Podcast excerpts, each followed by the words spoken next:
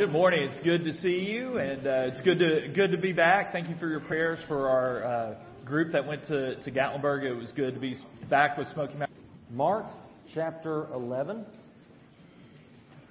Mark chapter 11. So, last week we looked at how Jesus rode triumphantly into Jerusalem on the colt of a donkey as the people laid their clothes and palm branches down and they praised him as the messianic son of David, the king of the Jews.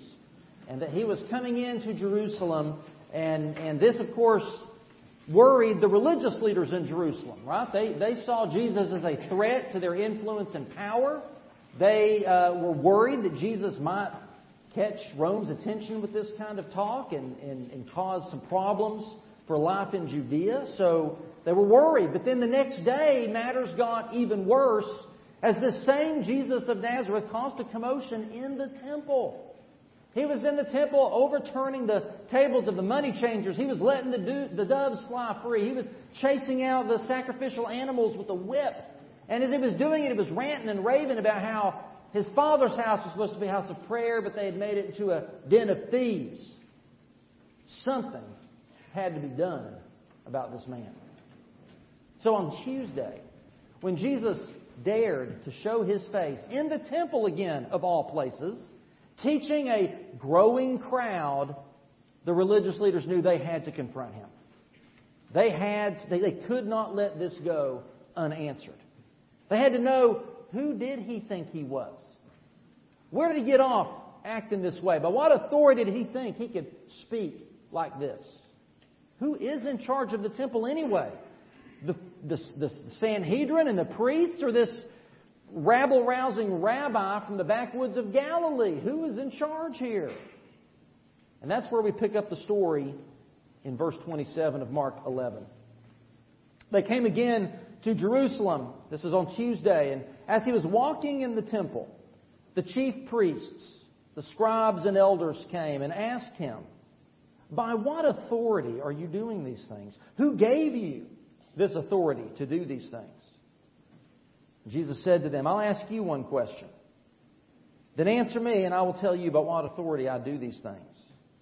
Was John's baptism from heaven or of human origin? Answer me. They discussed it among themselves. If we say from heaven, he'll say, then why didn't you believe him? But if we say of human origin, then, then they were afraid of the crowd because everyone thought that John was truly a prophet.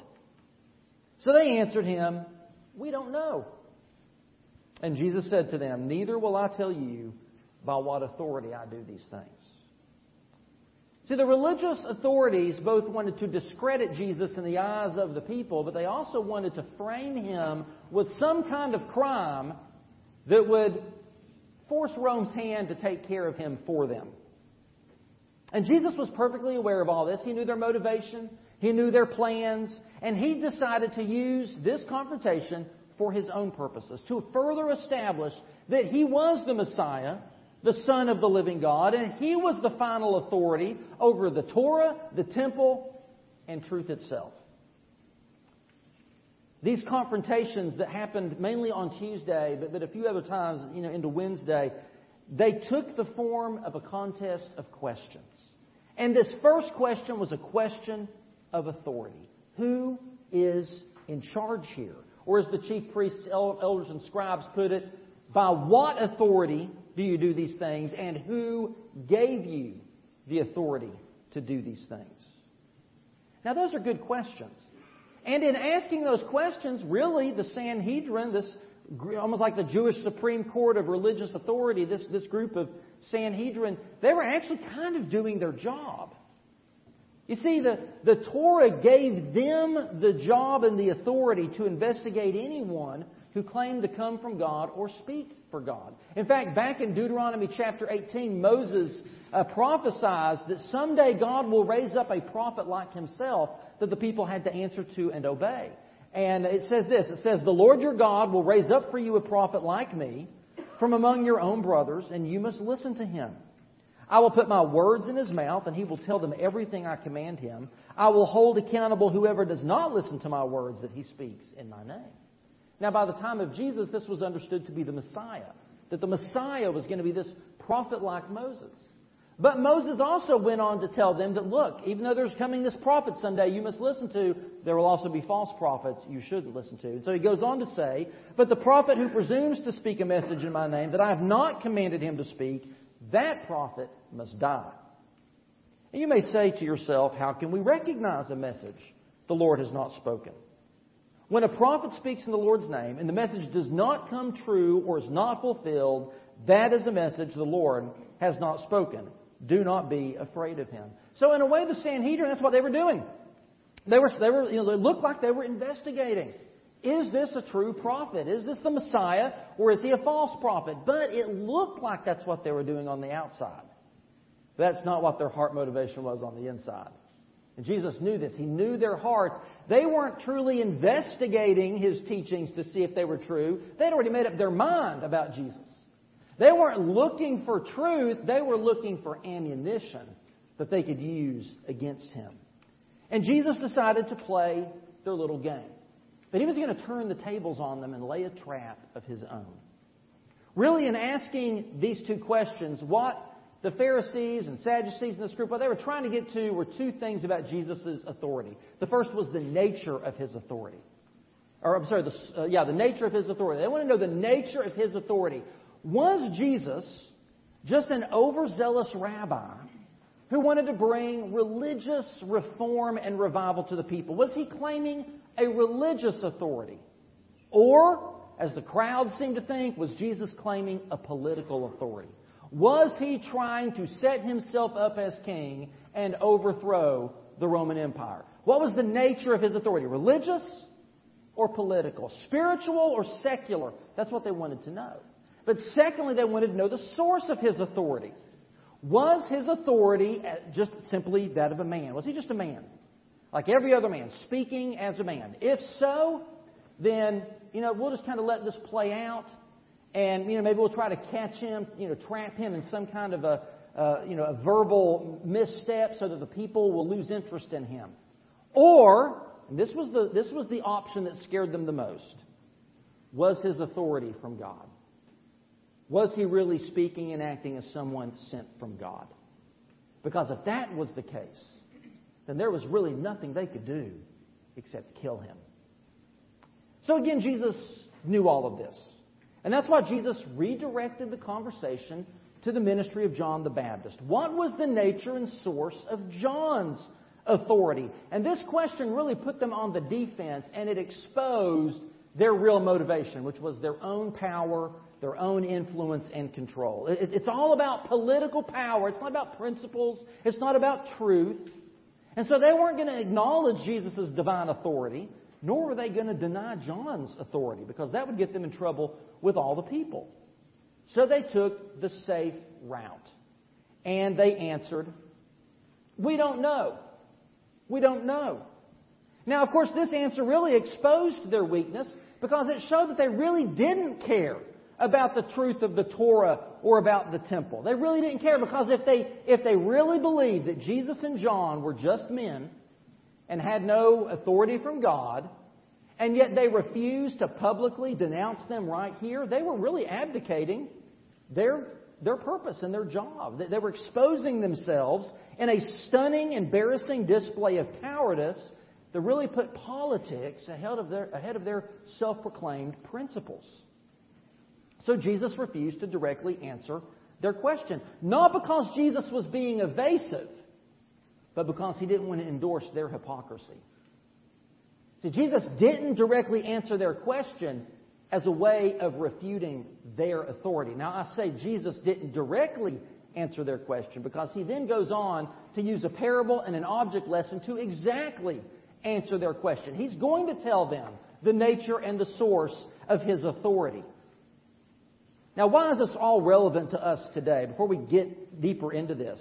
Well, it's because questions of authority are being asked today. This question is just as relevant today. The political powers in our society, be they political or economic or cultural or even religious, whenever those powers feel threatened, whenever their preferred narrative is challenged, that's what they ask. Who are you? Who do you think you are? By what authority do you say or do these things? Who put you in charge? We see today parental authority is being questioned. You go to there's school board meetings all over the country over this. Who's in charge of your children? You or the state? Who has authority in the lives of your children? Who gets to have a say in their education? When it comes to the issue of protecting the unborn, whenever a reasonable argument is made based on logic and science as well as scripture, what they will come back with is things like, you know, you're just a man trying to control a woman's body. Leave my body alone. You can't tell me what to do with my body. This is a private matter between a woman and her doctor. In other words, what they're saying is, by what authority do you have to tell a woman what she can and can't do with her body? Who are you to say whether I can kill the baby in my womb or not? Who put you in charge over me? That's what they're saying. When it comes to the issues of race relations, critical race theory proponents will say that America is an inherently, incurably racist country in its roots. That white supremacy infects every institution of society, and if you're a white person, you are complicit in the crimes and injustices of your ancestors. That's what they will say. But if you dare speak back with accurate statistics, with actual history, with logic, or heaven forbid, scripture, then you're going to be called a racist for even raising the question. You're called a racist for citing the facts or for using logic. And if you deny that you're a racist or a bigot, well, that's just proof positive that you are a racist and a bigot. While people are told that they could never understand or be able to speak to racism as an issue. In other words, by what authority do you speak about this issue? Who put you in charge? Listen, we could go on like this about a host of issues LGBTQ issues, uh, religious liberty issues, gun control, the environment, on and on. Who is in charge of churches and religious schools? That's a big fight that's coming, y'all. Who gets to decide who we as a church hire or have to let go? Do we get that say, or does the government get to say that? When it comes to religious schools, we're seeing battles in the courts right now over whether a religious school gets to hire and fire teachers based on their beliefs and principles or what the government says you have to do. Just this past week, the question for your business who is in charge? You as the employer, as the owner, or the federal government? Who is in charge? This is a massive issue today. And they will tell you not to use the Bible to speak to these issues because faith is a personal matter that should be kept private. Our own President of the United States, claiming to be a Catholic, claiming to adhere to the teachings of a Catholic Church, which says that life begins at, a, conception and that it is sacred until death. He even says that he believes that, but he won't allow his faith to influence his policies. I'm sorry, but that is just as cowardly as an answer as the Pharisees saying we don't know. Because the question is, when it comes to who is in charge, you can't have it both ways. You can't be lukewarm on this. Jesus said you're either against me or you are for me. So, by what authority can we say that the unborn life must be protected as sacred? Who gives us the authority to say that marriage is between a man and a woman? Are these just religious claims? Are these just personal beliefs that should stay in our Bibles, our homes, and our churches? Or are these universal truth claims that should have a bearing on the laws of the land? That's the question. And Jesus tells us that God is in charge, that He does have ultimate authority over the cosmos, and that means the temple and Jerusalem and all of Israel as well. And so Jesus uses a parable to expose the true intentions in their hearts. And in so doing, Jesus explains the source of his authority. That his authority, just as John's authority, is from God. And I think that we can use this parable to illustrate for us as 21st century Christians that God is in charge of His church. God is in charge of Israel. God is in charge of His church. God is in charge of His people. Let's look at chapter 12, beginning in verse 1. He began to speak to them in parables. A man planted a vineyard, put a fence around it, dug out a pit for a wine press, built a watchtower, and then he leased it to tenant farmers and went away. At harvest time, he sent a servant to the farmers to collect some of the fruit of the vineyard from them, but they took him, beat him, and sent him away empty handed. Well, then the master sent another servant to them, and they hit him on the head and treated him shamefully, and he sent another, and they killed that one. And he also sent many others. Some they beat, and others they killed. He still had one to send, a beloved son. Finally, he sent him to them, saying, They will respect my son. But those tenant farmers said to one another, This is the heir. Come, let's kill him, and the inheritance will be ours. So they seized him, killed him, and threw him out of the vineyard. What then will the owner of the vineyard do? He will come and kill the farmers and give the vineyard to others. Have you read this scripture? The stone that the builders rejected has become the cornerstone. This came about from the Lord and is wonderful in our eyes. So, how did the Pharisees and Sadducees and the scribes and priests and elders respond? They were looking for a way to arrest him, but feared the crowd because they knew he had spoken this parable against them. So they left him and went away. Jesus obviously uses this parable to implicate them in John the Baptist's death as well as in his own impending death at the end of this week. But the parable also speaks to the question of authority and ownership. Who is in charge of the vineyard? Is it the owner or the tenants? The tenants had come to believe that they were in charge, and they were willing to do whatever they could to protect what they thought was theirs. They came to see the owner as a threat, and so they killed his messengers. They even killed his son. Well, the Pharisees and, and, and this group, the, the Sanhedrin, immediately knew that Jesus was speaking this parable against them. Because Jesus was basing this parable on Isaiah chapter 5, 1 through 7. Look with me on the screen or in your Bibles. Isaiah 5, 1 through 7. We need to understand this background to this parable. Isaiah says, I will sing about the one I love, a song about my loved one's vineyard. The one I love had a vineyard on a very fertile hill. He broke up the soil, cleared it of stones, and planted it with the finest vines. He built a tower in the middle of it and even dug out a wine press there. Sounds just like what Jesus was saying in this parable. He expected it to yield good grapes but it yielded worthless grapes. So now, residents of Jerusalem and men of Judah, please judge between me and my vineyard. This is now God speaking. What more could I have done for my vineyard than I did? Why, when I expected a yield of good grapes, did it yield worthless grapes? Now I will tell you what I'm about to going to do to my vineyard. I will remove its hedge and it will be consumed. I will tear down its walls and it will be trampled. I will make it a wasteland it will not be pruned or weeded. Thorns and briars will grow up, and I will give orders to the clouds that rain should not fall on it.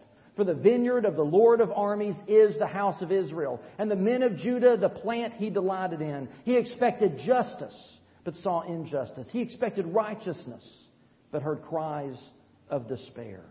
So Isaiah sings this song about God as an owner and, and, tender of a vineyard, and he, he plants this vineyard, the people of Israel. He provides for them and protects them and tends to them so that they would produce only the best grapes, the best fruit, righteousness and justice. But what did God get in return for all of his investment? Worthless grapes.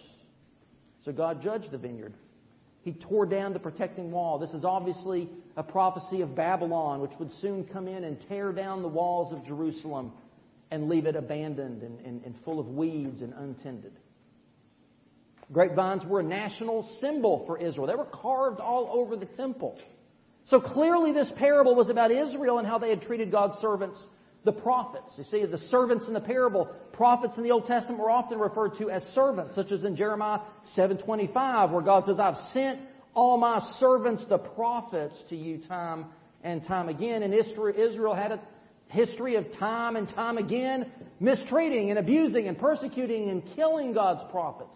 As Nehemiah chapter 9 says, that they were disobedient and rebelled against you. They flung your law behind their backs and killed your prophets who warned them in order to turn them back to you. They committed terrible blasphemies. If you read Hebrews 11, it goes into great detail about the, the way the people of Israel had so progressively mistreated and abused and murdered the prophets of God. Well, in the parable, the master finally had enough, and so he sent his only beloved son, saying, Certainly they will respect my son. Now, why would the master think that they would respect the son? Because the Son represented the Father. The Son represented the Master, right? He had authority. But we know that the tenant farmers actually killed the Son as well. Jesus here is answering the question about the source of his authority. He is saying that he is the Son of God, that he has come from the Master of Israel, Yahweh, the great I am, the Lord God of Israel. He is the source of Jesus' authority. And he's putting the question to them Will you kill me as well? Now, this story in a way seems kind of ludicrous, doesn't it? I mean, you think about it. What was in the mind of these tenant farmers? They're mistreating and they're abusing and they're killing the master's servants, his messengers, and, and then they, they kill the master's son. What did they think they were going to get out of this? Did they think they were going to get away with it? Were they not afraid of him raining down retribution on their heads? It seems kind of silly. That's exactly the point. Jesus was illustrating that the Jewish people, and by extension, all of humanity, we are foolish to think that we can rebel against our Creator God and somehow escape His divine wrath. You see, sin is illogical. There's nothing logical about sin. Because sin is a rejection of the authority of our Maker. Think about the, the, the Adam, Adam and Eve in the Garden of Eden. Why did they want to eat the forbidden fruit? Because they wanted to be like God. They were already made in God's image. What more did they want? They wanted authority. They wanted to be able to determine what was good and evil. They wanted to be able to say for themselves what was right and wrong, what was true and false. And we do the same thing today. That's why issues of morality and ethics are always biblical issues. That's why we as Christians do have authority to speak to issues like this. In fact, we're compelled by God to speak the truth about sexual morality and the meaning of marriage and the value of human life from conception to the grave. Our authority to speak truthfully on issues like race and economics and violence and war and health care, that authority comes from God Himself because God's Word speaks to these issues. Really, this is what we've been talking about, those of you with me on Wednesday nights. It's all about worldview. What is your worldview? And if, if the 20th anniversary of 9 11 doesn't remind us of anything else, that should remind us of the fact that we are in a war of worldviews. And that war took very physical, real shape on September 11, 2001. But it is nonetheless real today.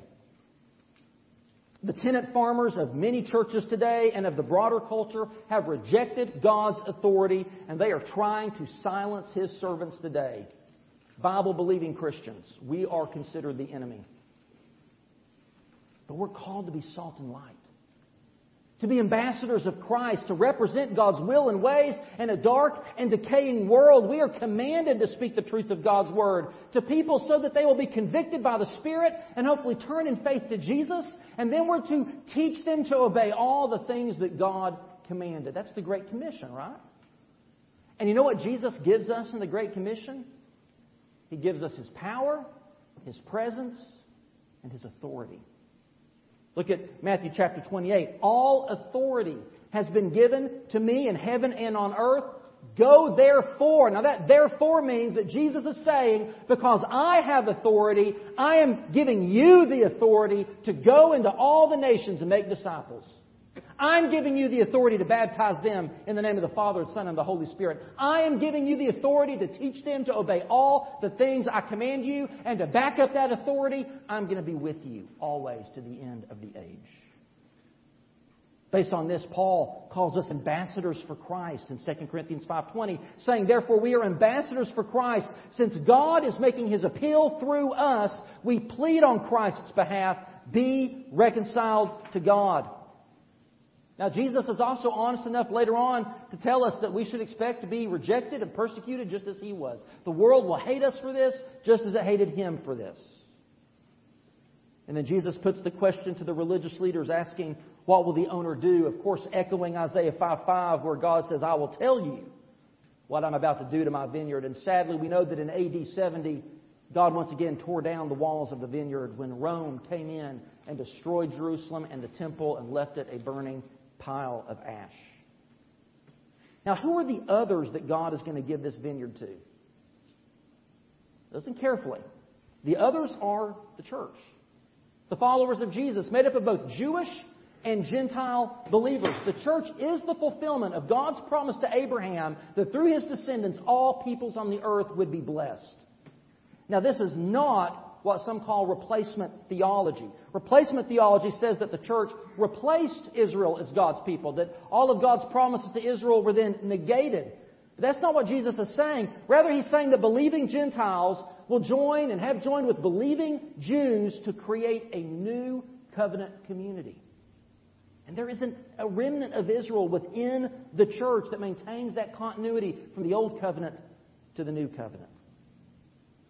Now, Jesus then ends this parable quoting a messianic psalm, and what he's pointing out to them is that he is the son that they will reject and kill, but God will take that rejected stone and make him the cornerstone. That Jesus is the center of the salvation authority. As Ben said, he's the one who died and rose from the grave, and therefore, therefore he has final authority and say over all matters religious.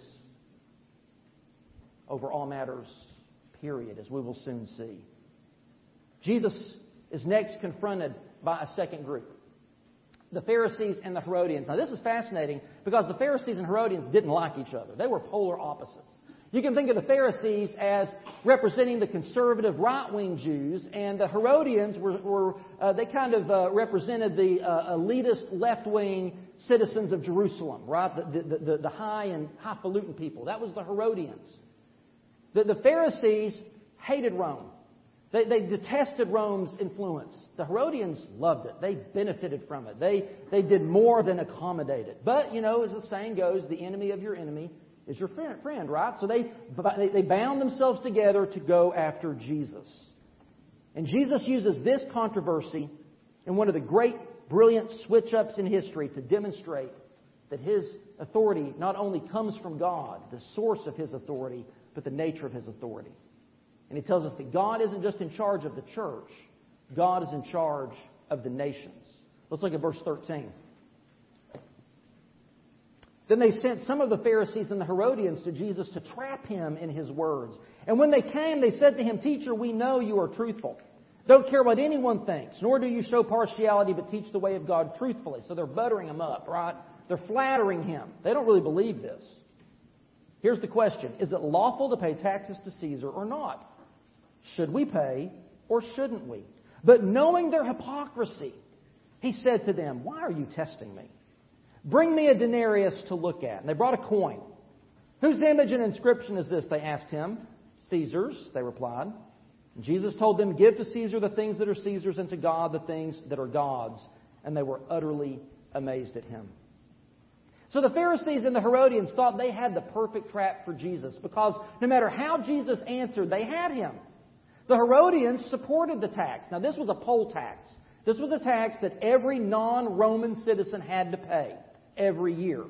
And in fact, the imposition of this tax in 86 is what led to the creation of the Zealots, right?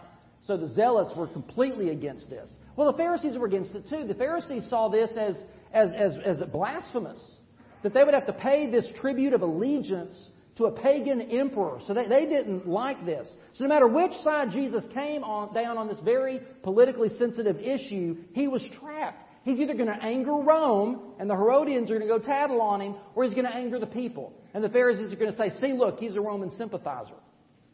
But Jesus blew their minds. He did what they didn't expect. He, he answered in this simple yet sophisticated reply by asking for a Roman denarius. And he asked Whose inscription and image are on this? Well, the image was Emperor Tiberius. And the inscription on one side read Tiberius Caesar, the divine Augustus, and on the other side it said the chief priest. So the Pharisees saw this as blasphemous and idolatrous, right? They were completely turned off by this. So Jesus, when he answered, he neither denied the paying of the taxes nor did he defend it. Rather, Jesus made one of the most important political statements in history, as well as a deeply theological argument about the nature and scope of God's authority. Jesus' opponents were trying to frame this in a God versus government argument, right? then you couldn't faithfully worship God if you're going to submit to the Roman government. But Jesus made the point that in His sovereignty, God established kings and governments. Therefore, obeying God is compatible with submitting to the government. In fact, it's required. If you're going to obey God, you must submit to the government that is under the umbrella of God's ultimate authority. Jesus' use of the image of Tiberius is brilliant in two ways. The first way is that in, in ancient thinking, the coin actually literally belonged to the person whose name and image was on it. So in their economy, the coin literally belonged to Caesar. Now that doesn't quite apply to us in our economics today, but the second meaning behind this does. Jesus, when he asks whose image is this, is obviously referring back to Genesis 127, where it says that God made humanity in his image. Jesus is saying that everyone, including Emperor Tiberius, is made in the image of God. And that is why God has ultimate authority over everyone. And the emperor's authority comes underneath God's authority. It's granted by God's authority. That's why we can give to Caesar what he is due. I hate to say it, even our taxes. But the broader implication the broader implication is that there's no such thing as a secular sphere and a sacred or spiritual sphere. See, that, that's what the, the argument was trying to set this up. Like there's two different spheres. There's God and there's government. There's religious and there's secular. But Jesus is saying that everything is spiritual. That God is sovereign over Rome and God is sovereign over the United States.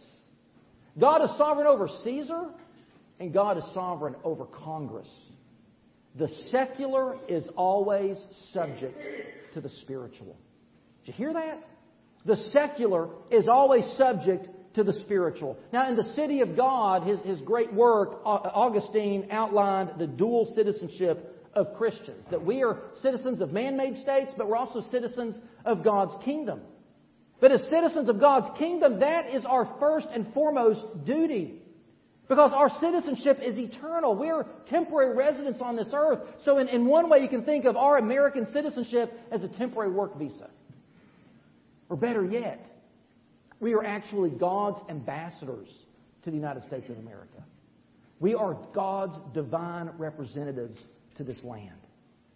And that means that we've been given authority by Jesus to pray for, to speak to, to work in and to transform every sphere of society. Listen, there is no place where the gospel doesn't apply. There's no issue God's word is not sufficient to guide us in how to think and live. There's no job or place or activity that falls outside the scope of God's authority. None.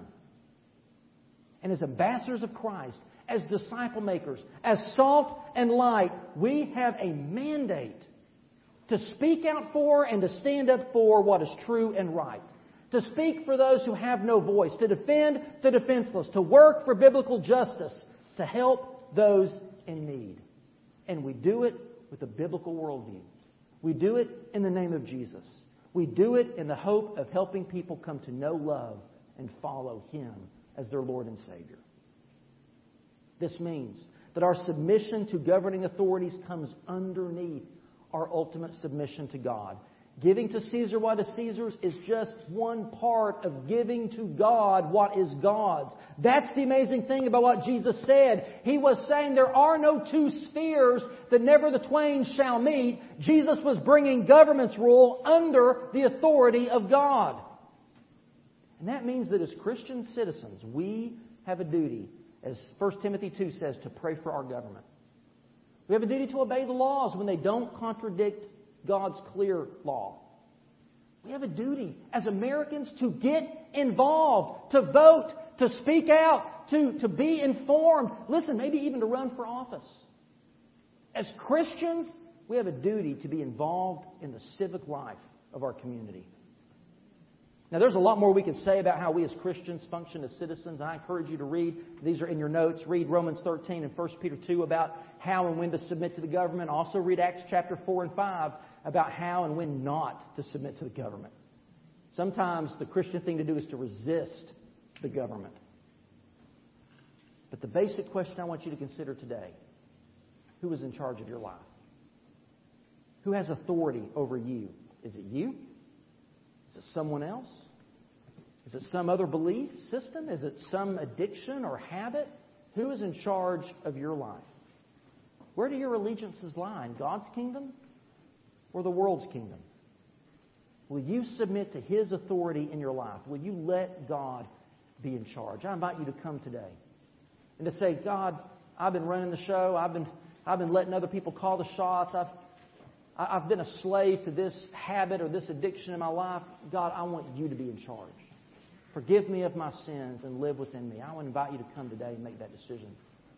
Jesus died on the cross to set you free from all other masters so that you could live and serve Him in true freedom. Today's invitation really is a call for profound commitment to God. We all bear God's image by virtue of our humanity. And we're all guilty, maybe not of physically abusing or killing messengers or Jesus, but every day we deny Him, every day we resist Him. That's what we're doing in our heart. Or will you receive Jesus as the master of your life? Even as Christians, listen, we can be guilty sometimes of, of shutting God off into this little corner of our heart. And we'll pull him out on Sundays. For really good Christians, we'll pull him out on Wednesday nights too. what about Monday morning? What about Friday night? What about Saturday afternoon when you're watching that football game and you feel the temperature rising and your ears are turning red and you're getting a little agitated? Is Jesus in charge of your life then? Would you stand and pray with me? Father, You do have all authority. You are sovereign. You are in charge of this universe. You hold it in the palm of your hand. It exists because you spoke it into existence. And we are here as bearers of your image. You are the King of kings and the Lord of lords.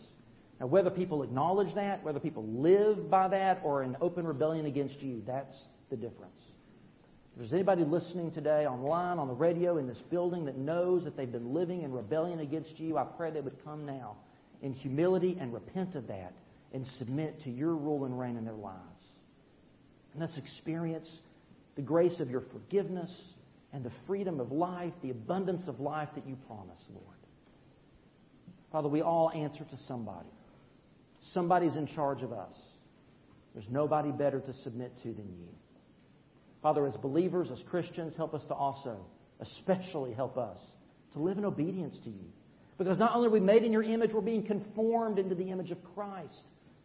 So help us to live for you more every day and to extend your grace and mercy, to speak courageously and compassionately to the issues of our day, to be truthful, but to always do it with gentleness and respect.